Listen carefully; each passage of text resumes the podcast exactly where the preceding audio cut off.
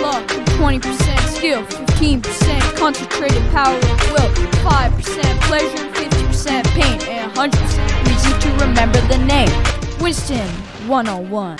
This interview is brought to you by Recruit Ready. Recruit Ready is a program in Winnipeg that takes high school students to the next level so that they can get recruited by college and university teams. Winnipeg, I'm jealous. I want to play professionally, and I truly believe that Recruit Ready could take me to that next level. If you're a kid with a dream that's similar to mine, definitely go check them out. This interview is brought to you by KidSport, an organization that helps parents cover the cost of getting their children into organized sports. I've played numerous sports throughout my childhood, playing football ever since I was six years old, and I just started playing basketball this year. In our neighborhood, there aren't any kids to play with, and our school doesn't have any school teams. So, organized sports is the only way for me to stay active, learn a sport, and meet new friends. Give the gift of sport. My goal is to figure out the tips and tricks of professional football players and also give you a glimpse into their personal and professional lives. In this episode, I talk with former CFL player and current CFL coach, Richie Hall. Richie has been in the CFL for a total of 32 years through playing and coaching. Through his playing career, he's played with the Calgary Stampeders and Saskatchewan Roughriders. Through his coaching career, he has coached with the Saskatchewan Roughriders, Edmonton Eskimos, and is now coaching for the Winnipeg Blue Bombers. Richie has won three out of the four Grey Cups that the Riders have won and is the only player in Rider history to do so. Richie and I got into a lot of conversations that you have not heard before. He talks about his book and how he decided on the title, and some of the stories he has in his book. He talks about how being a football player at 5'6 made him work harder and how that work ethic and his ability to make relationships and trust those people carried out into his everyday life. But without further ado, I hope you enjoy. Hey Richie, I'm glad we got a chance to sit down and chat. Me too. I'm excited. Kim Staflund, your publisher from Polished Publishing, introduced us so I could talk to you about your book, Smoke and Mirrors Life in the CFL with Richie Hall. I thought it was a good book filled with stories that are hard to come by and really tells people about who you are as if meeting you in person and uses real life stories to show the lessons that you've learned in football and in life. The title Smoke and Mirrors was interesting, but when I found out it meant hiding something, I was curious whether you were going to tell us about the secrets about the CFL. But as I read, I understood it's your philosophy of coaching. Could you talk about what this means to you? Well, I, think it kind of gives the smoke and mirrors. Matter of fact, it came from what the way that we played defense. You know, Eddie Davis and Omar Evans, who a couple of guys that I coached back back with in the in the mid 2000s, kind of use that to describe it. You know, what you see is not always what you get. And then when I kind of look at it from a football aspect, you know, we're always trying to disguise things, trying to disguise looks, trying to disguise coverages. Uh, what you see is not always what you get. Then when I look at it as in life, always not what you see on the outside is always what you get on the inside. And what it is is it, it forces you to look inside internally, look in within your heart, look in with, with your eyes actually see and what things actually mean. So I, I think it was Guy Schultz, who's the the author. I thought it was a good title that he came up with. When I look at football and I look at my life, uh, it's kind of a reflection. You know, when you look at the mirror part, it, it forces you to look at yourself, but internally, not so much what you see on the outside. Could you tell us about a time when you've had to apply this to your coaching? Oh gosh, I guess just just overall, you know, what you see as a player on the outside, uh, I think you have to go beyond that. You know, it's really what do they play with? Do they play with their heart? Do they play with that determination, that drive? I think when you look at people, it's not what you have on the outside, it's what they have on the inside. Because on the outside, you see a guy that you know six foot. 185 pounds, runs a 4 5 40, but do they play with the heart of somebody that's bigger? On and and that's what I always look at. I always look at it's not what you see athletically on the outside, it's what do they have on the inside because everyone has their own athletic abilities. And what takes people to the next level is that internal drive, you know, that perseverance, you know, that what I call it that it factor that separates a good player from a great player, from a from a good person to a great person, you know, something that internally that that, that drives them to be more than what you see on the outside. So, when you're looking at a player that is athletic, what do you look for? Well, I, I look for, you know, you, you got your physical ones, you know, change of directions, their speed, their ability to, to adjust on the move, their athletic ability. But then you look at it, how well do they compete, you know, and, and I think how you compete is not something that you can measure, it's something that you got to see. And that's that, that it factor, that, that, that determination, that drive. Because physically, everyone's going to have, to a degree, the same athletic ability and it's what separates that person. You know, when you look at a, uh, like a Michael Jordan or Wayne Gretzky, you know, they had the athletic ability, but they took it to another level regarding, you know, how they competed, how they how they utilized their teammates in the outside around them, how they just they just worked hard. And that's just something that you don't teach. You just either have it or you don't have it. When you're looking at players, how do you see whether or not they work hard? Well, I think some of it is just, you know, do they give up? You know, if they're beat on a play, do they sit and sulk? you know, and, and have their head down, or they, hey, everyone's going to get beat, do, or do you pick yourself back up and you keep challenging yourself, keep pushing yourself? Are you coachable? Uh, do you give up? Do you just keep working? You know, I, I think when you look at the great players and the really good players, it, they just have that good work ethic, and it's a good work ethic that that you don't teach. That's just what they have. That's the inner drive that they have within themselves. That's what I look at. You know, when you go through practice, do you have to keep telling the person to run to the ball, to run to the ball, to run to the ball? Because at some point in time, they have to be able to run to the ball on themselves. Because during the course of a game, you're not out there with them and they have to be able to have that self drive in order to be the best that they can be out there on the football field. What do you mean by being coachable? Listen to what the coaches say, you know, no different than as a kid. You know, do you listen to what your parents say? And we all have our own way that we want to do things, but we got to be able to look at things from a different perspective. You know, there's our way, and then there, there's other ways that people want to teach us and, and to show us a, a different way of doing things? And are we flexible enough to, to hear that and to acknowledge those things? And if we're not, then you're, you're going to limit yourself because I don't care who you are, whether you're a coach, whether you're a player, you don't know everything. And on the outside, if you can gain that information from other people that know more or don't know more, you know, just your teammates, you can learn from your teammates. That's the way it's going to make you a better player. That's going to make you a better person because I don't care who we are, we don't know everything. You say that who you are off the field is who you are on the field, and what you learn on the field can make you a better person. Football gives you opportunities to learn and practice skills that are important in life. What are some of the important things that you've learned? Well, I've learned that first that you have to that you got to believe in yourself. That you have to be confident in yourself because if you're not confident, then who's going to be confident in you? Like I said earlier, you know, you have to be willing to learn from other people. You got you got to be willing to learn from your experiences and other people's experiences. I always believe this: no matter what your experience is, it's always a positive experience because what can I learn to make me a better person? The end results aren't always going to be what you want, but you can always learn, and it can make you a better person. It can make you a better player in the long scheme of things. How do you help your players become better players and people? Well, I think you try to let them be themselves, and try to. I try to see th- things through their eyes. You know, I know how I see things, but that's not the important things. It's not what I know. It's what do they know and what can I help teach them to understand to make this defense a little bit better or for them to be a little bit better at every situation that they're in. And I think you have to empower them, allow them to make mistakes, to allow them to try some things out on their own because that's the only way that we're going to learn. I don't want the players to be robots, you know, and they understand what we're trying to do and how can they best use the abilities that they have to make it the best that it can be.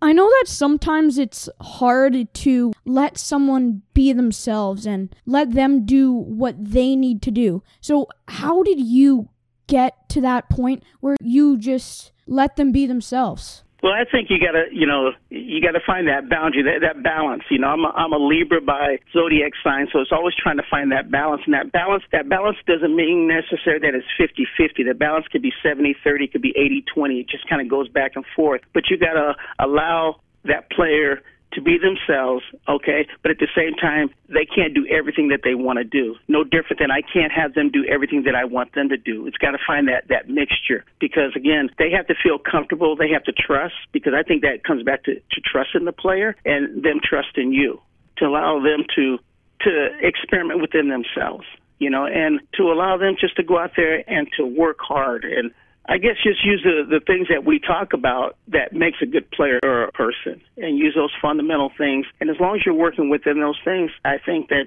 you got a great chance to be successful.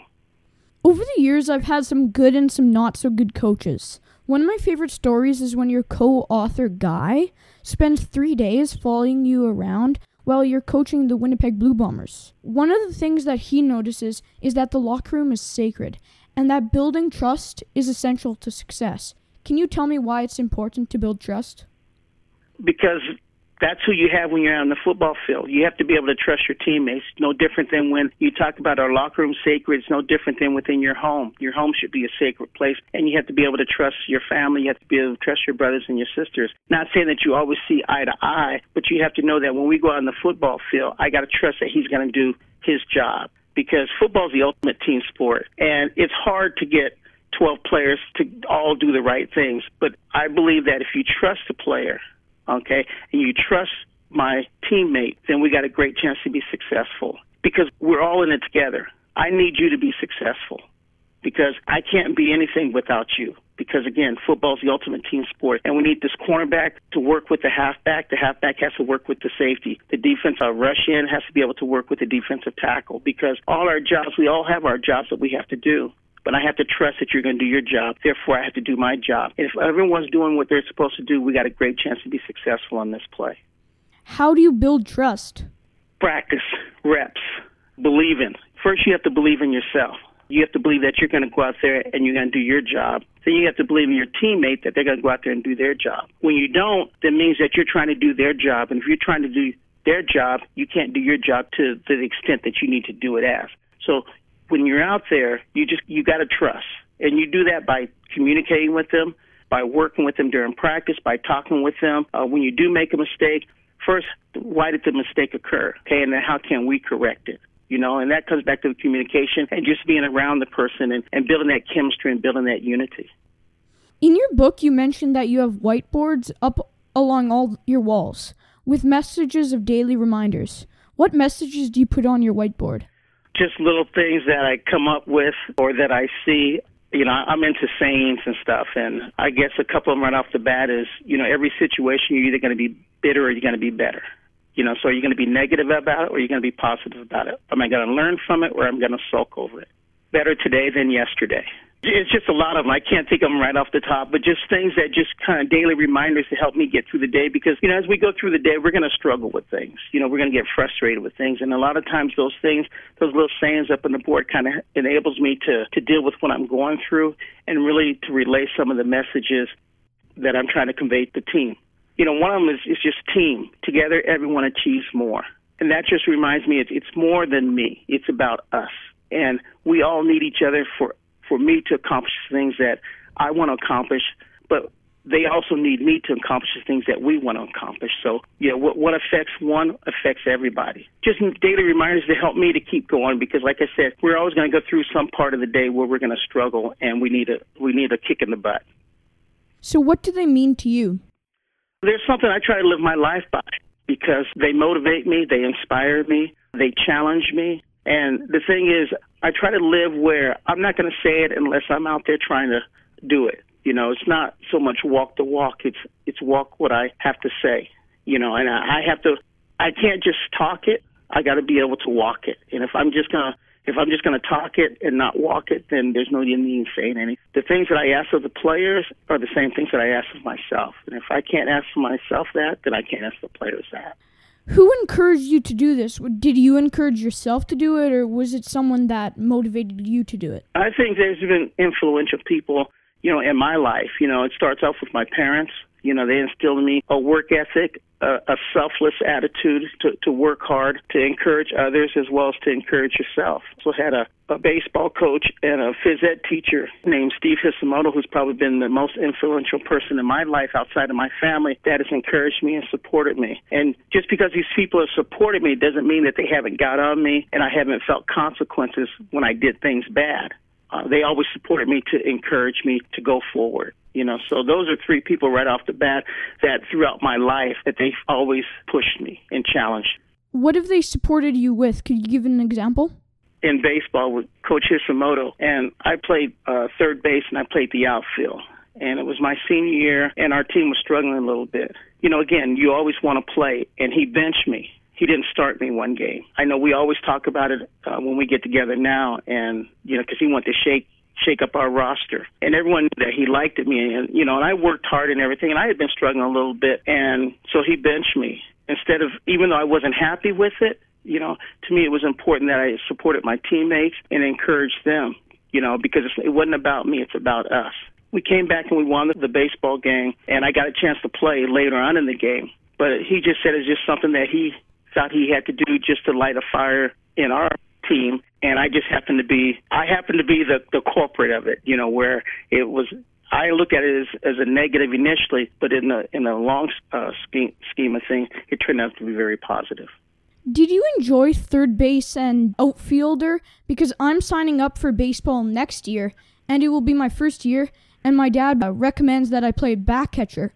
Would you recommend that I play those positions? Oh yeah, I, I just think just being out there in the field and just playing. Period. I think you know they're all interchangeable, and I play a little catcher myself.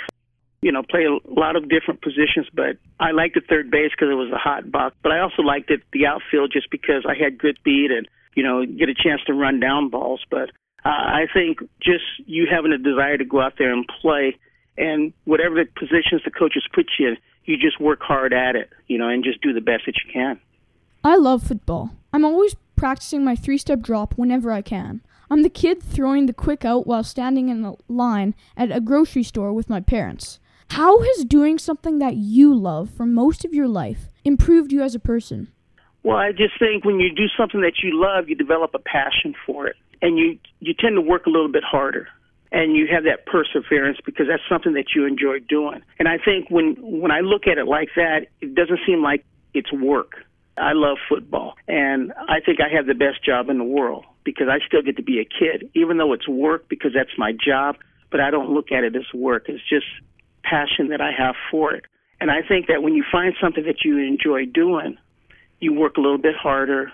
You bring a lot more to the table because of that enthusiasm. You're always looking to better yourself, you know, because it doesn't seem like it's work. It's just something that you enjoy doing. You're having fun. And I think whatever you do in life that you have to have fun at it because, you know, we only have one life, you know, and, and to be very fortunate to, to be able to do things that you enjoy doing, I think is probably the ultimate. So, what was it like for you to have to stop playing football? Well, you know, it, it was disappointing. I don't think anything ever replaces playing, but football and sports is one of those things that you know that you can't play all your life. And that's why it's so important that, that you enjoy each day. You know, whether whether it's a good day or whether it's not a so good day, but to enjoy it because at some point in time it's going to end. I'm 57 years old now, and I can no longer play, but I live vicariously through the players that I get to be around because I want them to experience the success and the happiness that I had when I got to play. And again, it's disappointing, but at the same time, it's what did you learn from it? There's a lot of things that football taught me about life that I can share with other people. And even though I'm no longer playing it, I still get the enjoyment as though I was playing it. What did football teach you about life? Oh, how to deal with adversity, because everything's not going to always go your way. How to set goals for yourself, because what goals are is it's a sense of direction. And if you don't have a sense of direction or purpose of what you're trying to accomplish, all you're doing is aimlessly running in a circle. It taught me how to work with people, you know, because sports, you're always dealing with somebody, your teammate, you know, no different than in life. You know, you're always going to have a coworker, you're always going to have a classmate, you're always going to have a brother or a sister or someone. So it teaches you how to work with other people. You know, it teaches you to be how to sacrifice because it's not about me, it's about us. You have to have a selfless attitude uh, because we have to work together. It's not always going to go my way. But between the two of us, or the three of us, or the group of us, we can experience success because no one ever does or accomplishes anything on their own. You know, so those are just some basic principles that sports has taught me about life. It has nothing to do with throwing a football. It's it's having to because I'm going to live longer than I play the sport. It's important that you're able to to get along with people. It's it's important that you have that you're striving to do something. It's important that you work hard. It's important that you give it all your all. It's important that you understand that when you face adversity, how you pick yourself up. Because just because you have a goal that you want to achieve doesn't mean that you're going to achieve it, that you're going to get knocked down. But you got to be able to pick yourself up because that's life. Life is about overcoming our shortcomings and, and continuing to push yourself forward. Did you enjoy playing football more than you enjoy coaching football? And what are the beauties of playing versus coaching? Oh, nothing ever replaces playing. Winston. I mean, playing is the ultimate. You know, uh, got to play until I was what 31, 32. So I got to be a kid up until my 30s. And uh, you look at Tom Brady now; he's what 41 years old, and he's still living a dream. You know, that's all he's ever done was be a, a little kid. So I don't think anything ever replaces playing, but the next best thing is being a coach and just being able to to show or to to share the blessings that people have bestowed upon me and and the things that people have told me to help me get to where I was at. That's what I want to be able to do for other people. And when I was fortunate enough to win the Grey Cup in 1989, it was a certain high. But you know something? It was no. I was in no higher than it was when I wanted as a coach in 2007 because we were able to achieve the ultimate, and that's what we all had set up to do. And like I said, that's what we had set up to do. That's not what I had set up to do, but that's what being part of a team. It's whatever your role is, you contribute and then if you're able to uh, to experience that, that that championship thing, then you know something. It's as high as you can get, you know, and that's what it's all about. It's like being a student versus being a teacher. Yes, but at the same time, you can experience the same high when that that teacher or that student passes a grade or gets a good grade on a test.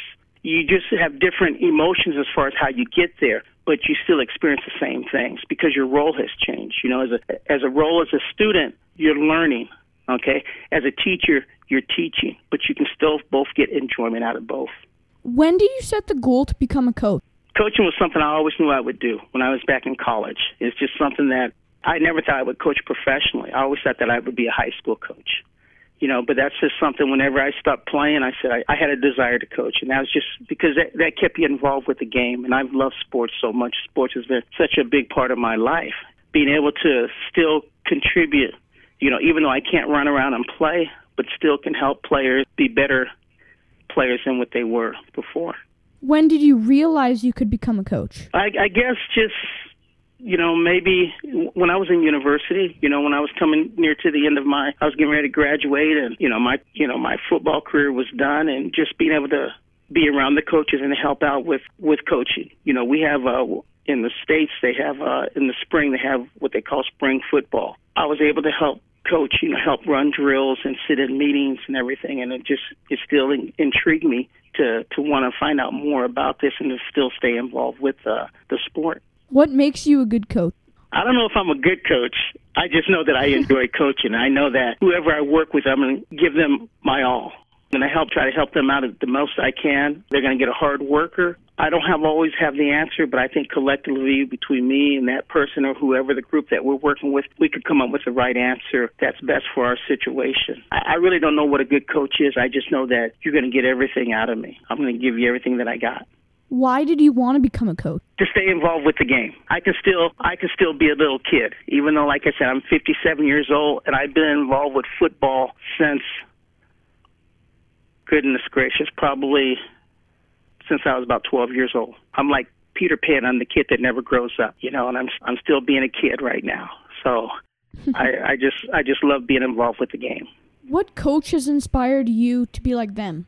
I think there's a lot of coaches that I've tried to take little bits and parts from that. I, and it goes back to like Steve Hisamoto, my baseball coach. You know, he taught me to work hard. He taught me about pers- perseverance. Coach Matthews, Don Matthews, uh, he taught me don't take life too serious, you know, to go out there and enjoy and have fun, you know, because at the end of the day, what do we do? It's a kid's game. You have to enjoy it. And if you can't enjoy it, then why do it? You know, I've had so many coaches that have been so influential on me. They really don't even believe how much influence that they have on me. Words that they said, just ways that they had handled situations, just the way that they are. You know, but most importantly, you know, most of the coaches I've had, they've been people first and they've cared about me and helped me out, not only in the sport, but in life. And I think when I look at people, you know, whether it was my mom and my dad or various coaches, they've coached me in life, not just in sports, but in life. And that like I said, I'm, I'm going to live longer than I play the sport. People are always, even at my age now, you know, my dad is 83 years old. And he's still coaching me, continue to be a, a, a good man.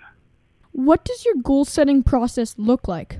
Starts off with, you know, just the process is, you know, what do we want to accomplish? You know, everything for myself starts off with being the team. The playoffs, you know, we want to win the championship. You know, we want a first round bye, and I'm talking about, you know, in the CFL. And then for myself personally, it's, it's how can I be better? How can I be the best coach that can be? How can I be the best player? It's not so much statistics. Yes, we want to give you know X amount of yards. I want to have X amount of interceptions and stuff like that. But I also want to be an all around. You know, I don't want to be just someone that has interceptions. I want to be able to be an all around player. So my whole thing is always to look at how can I better myself on each situation.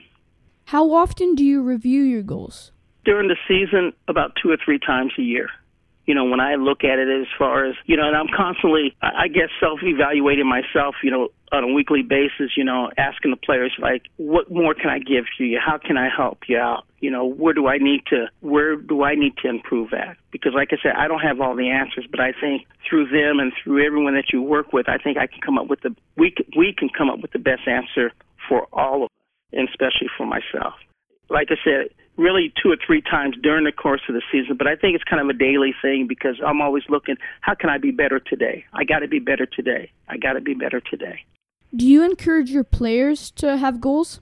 Yes, I do you know, they're always going to have goals, you know, statistics, you know, if you're a defensive lineman, you know, you want sack, you know, you want tackle for losses. For DB, you want interceptions, you want tackles, you know, forced fumbles and stuff. But those individual goals are important, but I don't think you should get caught up on too many individual goals. I think you got to look at from the team perspective because I think the thing you want to do is you never want to sacrifice your individual goals. You, you never want to sacrifice the team goals for your goal because we go out there to win the football game I want to be the best that I can be, but how can I contribute for our team to be successful? Because our team is the, and our success as the organization far exceeds my success as an individual. Um, I encourage them to do that, but but I hope they have team goals that perceive that. This year, you look at Ed Gainey, and he had ten interceptions. They say that the uh, the coach Chris Jones encouraged him and gave him a talk to have more interceptions and to be more aggressive. What talks do you give to your players? You know, to be more aggressive, you know, to me, what Chris Jones is saying is just trust yourself, you know, believe in yourself that when you're in a position, don't worry about making a mistake. Just go out there and play. And if you make a mistake, you make a mistake. But you better make it at full speed than second doubting yourself. I always tell the players, trust your eyes. Your eyes will never tell you wrong. Your mind will always mess you up, but your eyes won't tell you wrong. If you see it, then go. If you don't see it, then you don't see it. So the whole thing is, in order to play fast on a football field, you have to be confident. And when you're confident, and you're playing fast, you got a great opportunity to be successful. He had an outstanding year. What was the difference between him making interceptions later on in the year or in the middle of the year than he did early in the year? It might have been just a half a step here. Might have been him just not worrying about things, playing fast, thinking fast, and reacting fast. So, how does a player become confident? I think by just going out there and being successful. You know, you prepare yourself for it and you work at it. And when you work at it, you practice it, and all of a sudden you start seeing results. You start seeing results. You start seeing results. Then you go out there and you believe you can do that. You can't just, you know, if you're a basketball player, if you've never taken a shot, it's hard to be confident that you're going to make the shot. So what you do is what you practice it, you practice it, you practice it, and you experience success. And you experience success. And when you experience success, then that means you know that you can go out there and you'll be successful when you do it. When you shoot the ball, you're not thinking I'm going to make a mistake. When I shoot the ball, I know I'm going to make I'm going to make the shot. You know, so I think confidence comes back to preparing yourself by rep, by practicing, by doing the things right and seeing the result. You say that play execution means being present in every moment, every play, and every series. Do you encourage your players to meditate for them to help stay present? Yeah. You know, I think that medita- that meditation is just that focus. Focus. You what is my responsibilities? What am I supposed to do in this play? And what am I anticipating the opposition to do? And to me, that's the meditation aspect of it. It's not sitting there saying I'm going to meditate for five minutes or something like that. It's, hey, I get the call. What's my responsibility? and I go out there and do the job. Being in the moment mentally, okay, putting yourself in that moment and focusing and concentrating on what my task is. You know, that I think that's where execution starts with. Other than to help being present in every moment, why else should you meditate? Because it relaxes you. It keeps you focused. You know, meditation to me it keeps you focused on what you're trying to accomplish. It also relaxes you because you know whether you're getting ready to take a test or you're getting ready to ask a question that you're nervous about, it calms you down. What you want to do is when you're calmed down, I think you stand a better chance of executing when you're relaxed. And it builds confidence because you're not worried about or you're not thinking about messing up. You're just thinking about this is what I got to do. I go out there and do it, then I'm going to experience success. Do you meditate? Yes, I do. You know, before the game, I listen to music. I focus on what I have to accomplish, you know, what I'm anticipating, trying to relax. You know, I get butterflies before a game. I get nervous and antsy before the game. So there's things that I do to try to relax myself and try to make sure that I'm in the right frame of mind to do the best job that, I, that I'm trying to do. I have two rituals that I do before a game. I hold mementos in my hand, one at a time, and visualize the passes that I'm going to make in the game. And on the way to the game, I crank up Bon Jovi's Blood on Blood. it's a song about friends that are like brothers, which is how I feel with my teammates. Do you have a ritual that you do before a game?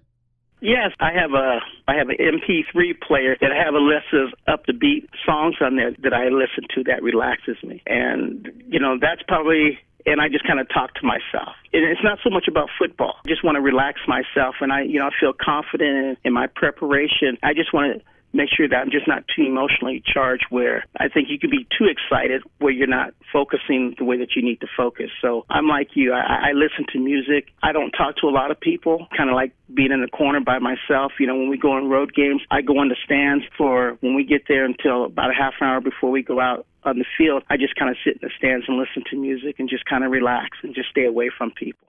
Has your ritual changed between being a player and a coach? No, not at all. It's funny. I, you know, the other thing that I do too is like I fast during the game uh, or fast before the game. I don't, I don't eat the uh, day of the game, and just because food just makes me sluggish and makes me tired. So, you know, whether I was a player or whether I was a coach, I, I tend to do the same thing.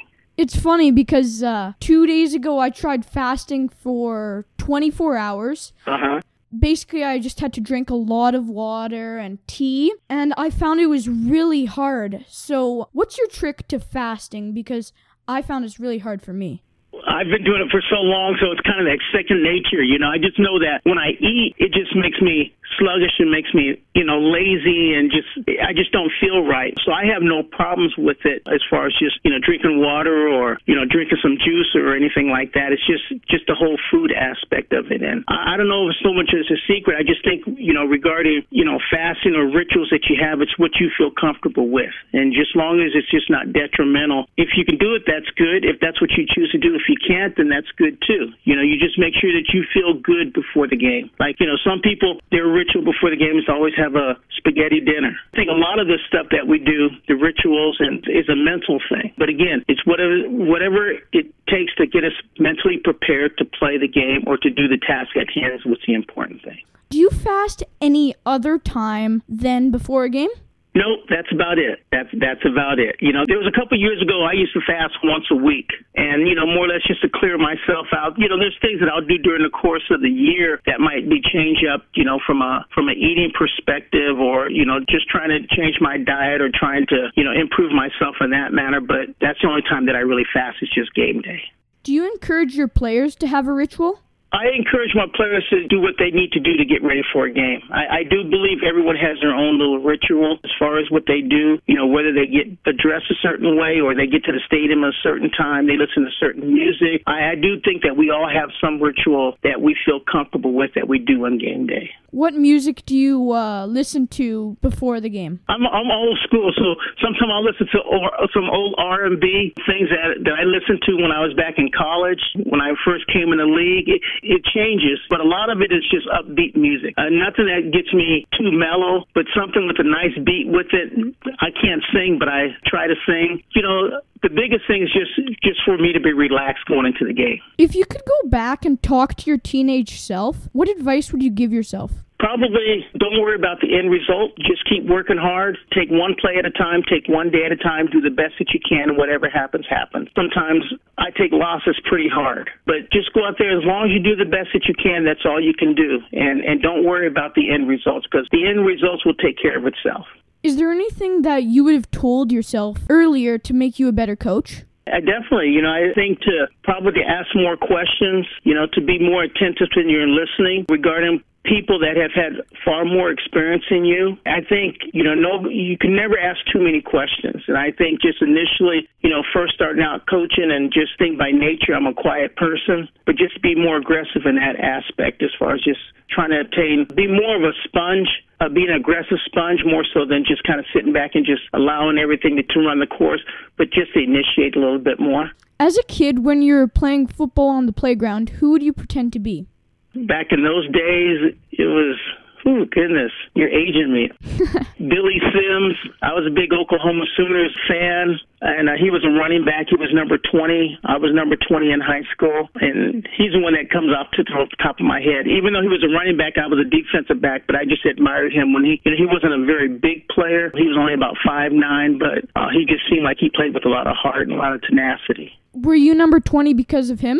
Nope, it just happened to be that when I went out for high school, uh, they gave me number 20, and I, it stuck with me. It's funny with, regarding numbers because I was number 20 in high school, and then I went when I went to university at Colorado State, they gave me number seven. And when I went to Calgary, I was number 27, and then when I was traded to Saskatchewan, I, I went back and had number seven. So 20 and sevens are very important and have been very influential in my life.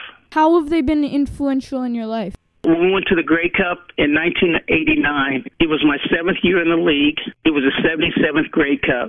And in the Western Final, my wife sat in row seven, seat number seven. Oh, wow. So that's a lot of sevens. yeah. And like even when on my cell phone, I have a lot of number sevens in it. Just for whatever reason, seven has been very been very lucky for me. How were you similar to the player that you pretended to be? Probably just size wise. You know, I was, you know, he was a lot stockier than I was, but just probably the, the height. You know, he wasn't a very big person, you know, by the nature of his position, and I wasn't very big, but I like to think I played with a lot of, a lot of heart and tenacity. And when I saw the things that he accomplished, and he played with a lot of heart, you know, because he was only five foot nine. You know, he was about 200 pounds, but he was probably one of the best.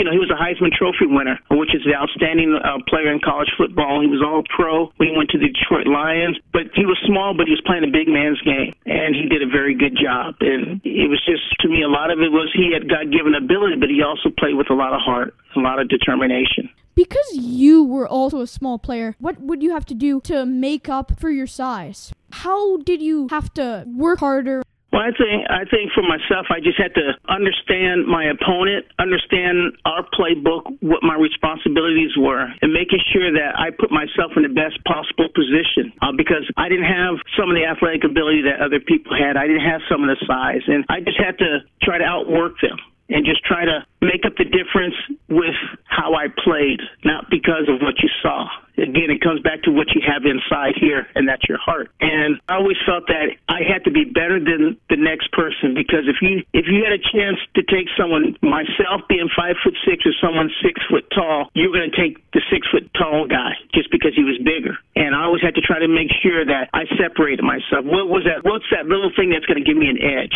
And to me, a lot of it was going to be the mental approach to the game, how hard I worked, making sure that I knew my assignments and made very few mistakes. And to me, that was the difference because I think when I look at myself, I wasn't the biggest person, I wasn't the fastest person, but I'm an overachiever. And for whatever reason, God has blessed me with with the opportunity to have what 30 something years in the CFL at five foot six. I never thought I would play pro football, but I had a nine year career. I never thought I would coach but I started off coaching in 1994, and it's 2017, 2018, and I still have the opportunity to coach. So I've been blessed. I just, I could only attribute to that as just being hard work and just good fortunes. In my interview with Kahari Jones, he talks about how he wanted to make sure that he had everything that the coach might ask. Do you agree with that? Yeah, And that's just me mentally prepared. That's separating yourself from everybody else. Because, you know, Kahari, most outstanding player, when you look at him, he wasn't the biggest guy, you know, but he was a very good football player. Knowing what to anticipate, you want to have the, the mental uh, approach that a coach has, and that's by putting the time and work in. And that's the mental approach uh, as far as working hard and, and trying to get a better understanding of what the defense is or what the offense is or what your opposition is trying to do. That's the mental, that's the thing that you can't measure when you see a person. You can only measure that by watching him how he plays, how he again, how he prepares himself to play the game. If you could put a message on a fortune cookie, what would it say? If everyone in this choir was just like me, what kind of choir would this choir be? And what that means to me is if everyone in this world or your team or in your community was just like you, what kind of community would that be? That means if, if you're working hard, you know, if you're selfless, if you're doing the right things, you have a positive mindset, then you have a pretty good team. You're going to have a very good community. But if you're selfish, if you're lazy, then that's the type of team you're going to be. So it forces me to look at myself. And if I'm going to be a complainer, if everyone else around me complains, then what will we accomplish? And that's nothing. So the whole thing is, it makes me always look at myself before I look at somebody else. And why is it important to you? Why is it important to me? Because it goes beyond me. It's bigger than me. Uh, it keeps me humble. It makes me work hard. And it makes me understand that things that I want, people are going to have to help me out. Different than I have to help them out. It, it makes me be selfless, not to have a selfish attitude.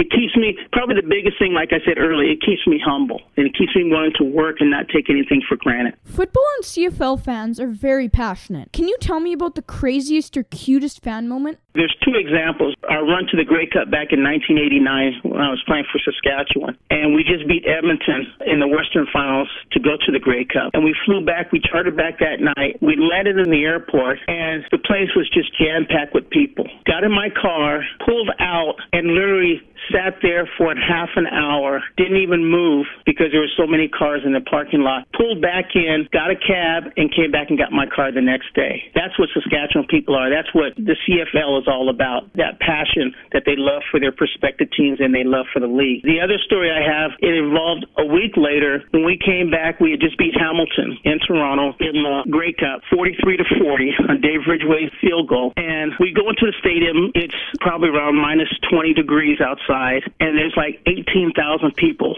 waiting for our team there at Taylor Field. And to me, that's just wild. You know, 18,000 people in minus 20 degree weather at 7 o'clock at night, and just there to cheer us on, just to see the trophy. They introduced the players, and then they went home. I mean, can you imagine that? Go sit in that cold weather just to acknowledge how proud you were of the province of Saskatchewan that day, and just to be part of that, that's probably one of the neatest things I've ever seen. Wow, that's a really cool experience. That's Rider fans for you. Yes, it is. It's Rider fans, but it's CFL fans, you know, because I just get goosebumps when you hear about stories regarding across the league, you know, everywhere from Toronto, Montreal, all across to BC, regarding people's appreciation and their love for the game of, of football here in Canada. I think it's just something very special. And hopefully people don't take it for granted because it is, it is truly something very unique. Do you get as many cool moments because you're a coach?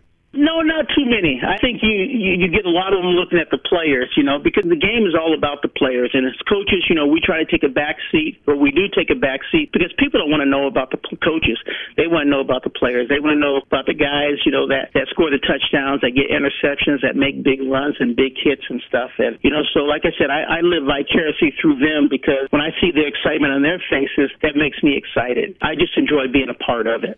In my first year of tackle football, the coach put his son in at quarterback without any tryouts, so I played linebacker. I was pretty disappointed at the time, but what I realize now is that it's taught me to understand the defense and has made me a better quarterback. Can you tell me about a time when something didn't work out for you and you were disappointed at the time, but now you're grateful it turned out that way?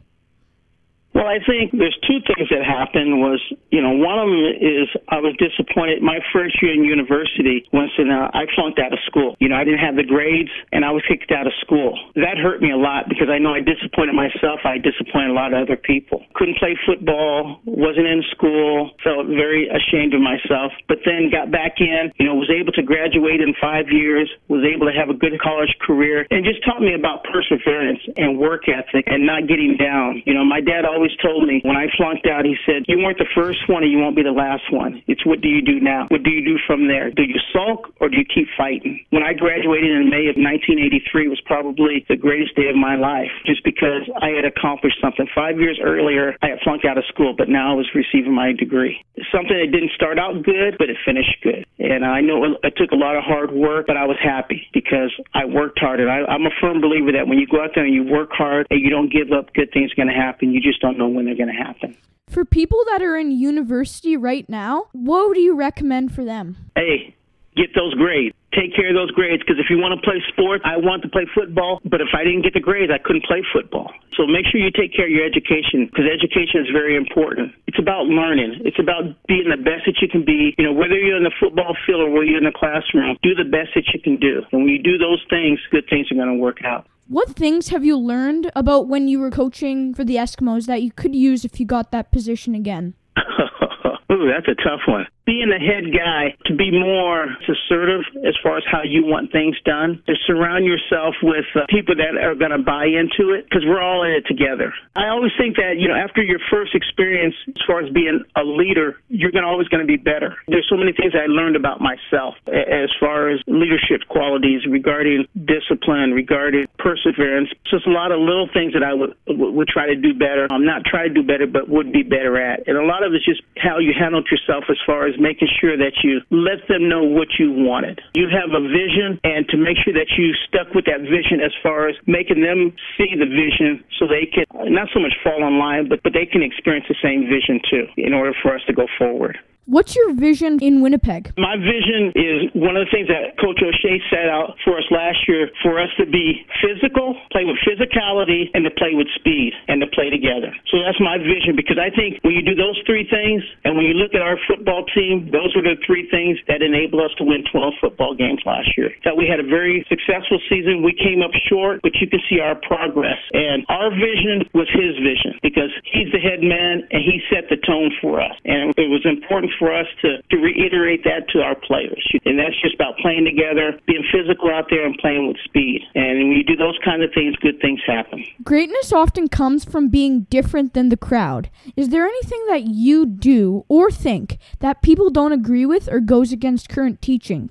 I think just the way that you carry yourself. Uh, I think the whole thing regarding greatness and everything and the crowd is you know, it's what the end result is. I, I think the key thing is that you have to always believe in what you're doing is the right thing. Because at the end of the day, you're going to suffer the consequences, whether it's pro or con. And I think when you look at greatness or to separate yourself from the crowd, you know, it's not so much you got to stand alone, but a lot of times you got to go against what the majority might say or might think. But I think is that you believe in what you're doing and you got to go out there and you got to trust yourself. You have to trust the people that you work with. You have to trust the people that that are around you. You know, because everyone's going to have their own uh, opinion about things, and God made us all different. You know, so we're all going to have our own different opinions. But the thing is that you have to believe in what you're doing. You have to feel confident in what you have to do, and you have to be able to stick with it, especially in times of adversity when things aren't going your way. Because if that's what you believe in, that's what you got to believe in. And you got to keep with that because you're going to go through tough times. But that's what makes you stronger. That's what makes you better. And if you continue to do those kinds of things, good things are going to happen.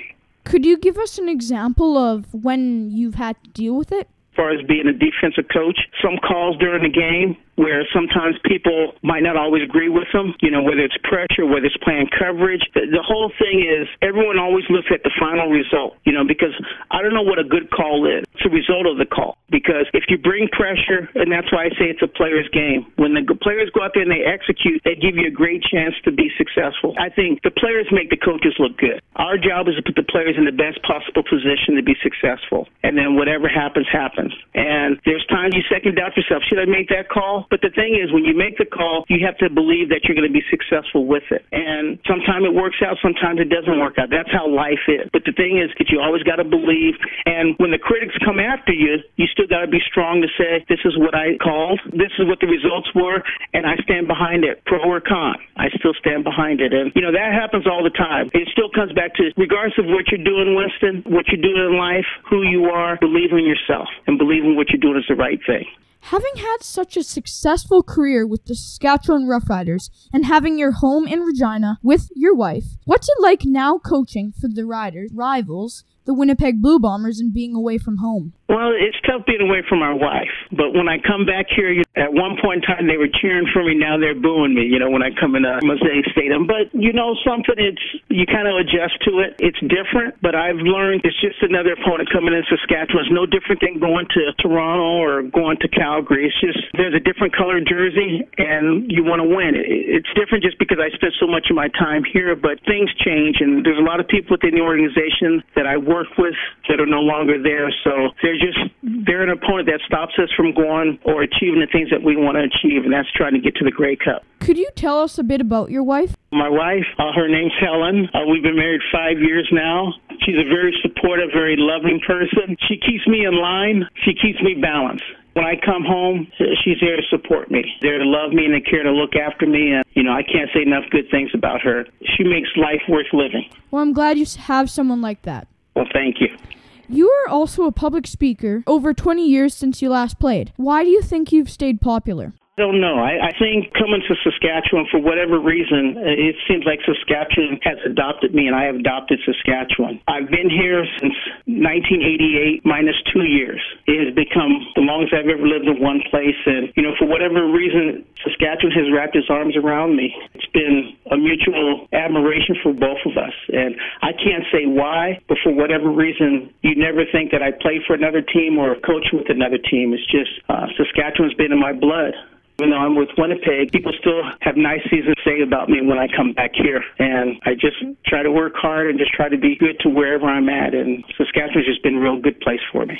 Now we will get into some rapid fire questions. Okay. What's your morning routine? I get up, uh, have quiet time, get myself right mentally, read the Bible, have daily devotions. During the season, I try to have a little workout and then get ready for practice. What time do you get up? I'm a real morning person. I get up probably around three or four o'clock in the morning. When my mom was alive, we used to talk at five o'clock every morning. Like I said, I'm a, I'm a morning person, so some people say that's beyond uh, early. That's ridiculous. I just find I get a lot of things accomplished uh, before my day gets started. What do you eat in the morning? Usually nothing. I really don't eat too much. I like one meal a day. You know, I might have some fruit in the morning or anything like that, but for the most part, nothing. Not until uh, probably around five or six o'clock in the evening. What do you do when you get to work in the morning? Watch film. Okay. Watch a lot of film, uh, look at what we need to accomplish for that day. You know, what's our purpose, what things that we need to do that we didn't uh, do so well the day before. You know, review practice. In some ways, already start game planning for the next day uh, regarding a practice session. What time do you usually get to the field at? Around 11:15. We're in the field for about just about two hours. What does the week before a game look like? If it's seven days in between games, we'll have the day after the game, we'll watch the film with the players. The next day, they'll have the day off, and that'll be our game planning day, and that's getting our new plays and looking at our opponent and what's our game plan and what plays that we want to run against them, as well as getting ready for practice. Then the players will be back on what we call day one, then there'll be day two, day day three for practices, and then there's a day before, which is kind of a walkthrough day, and then we play on the seventh day, on game day. How many plays do you usually set aside for the game? We have our plays that we want to try to run that are going to take care of the run and take care of the passes or, or blitzes and pressure or coverages that we want to put in. Usually there's probably about 55 to 60 defensive plays, and we probably have about, probably at least half of them are, are different plays.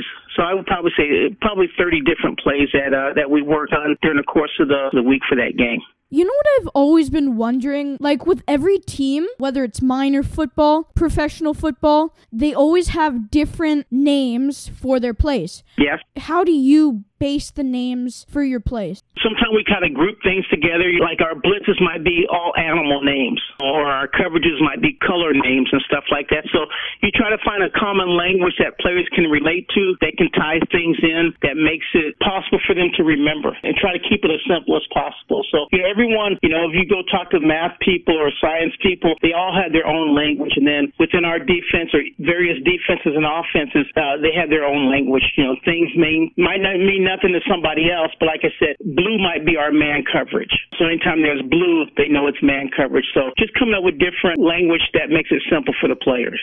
Could you give us an example of a play?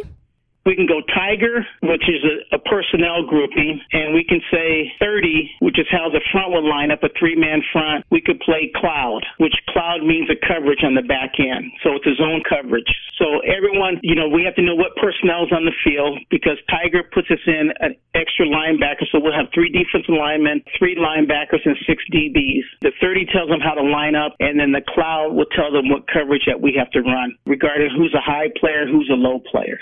And how would you make the signals to the players? Just signal, so it makes some sense. We might point to the sky for cloud. We might show them a three for 30, and the tiger is like a paw. Okay. Just something that they can, you know, it's like in, in baseball with the coaches on third base. You know, he goes through all these signals and it means something. You know, there's some dummy calls that we have, and there's some calls that are live calls that mean something to the players. What makes a successful defense? Is it execution or imagination? I think it's a little bit of both. I think that the bottom line is regarding the players. Like I said earlier, you know, good players make really good coaches, and our job is to put them in best possible position to be to be successful. And I think to make a successful defense is you execution is that you minimize your mistake, that you play fast, you play hard, and you play together. And I think when you do those things consistently, then you got a chance to be a very good defense. That's you, you got to run to the football, and you want to be physical at point of attack. And one of the things that we talk about is taking the ball away. You want to take the ball away, whether it's interception or first fumbles. But in order to do that, you have to what? You have to be able to have the attitude to run to the football. What book have you recommended or gifted most often? Probably the Bible. I try to read that. I try to get into that on a daily basis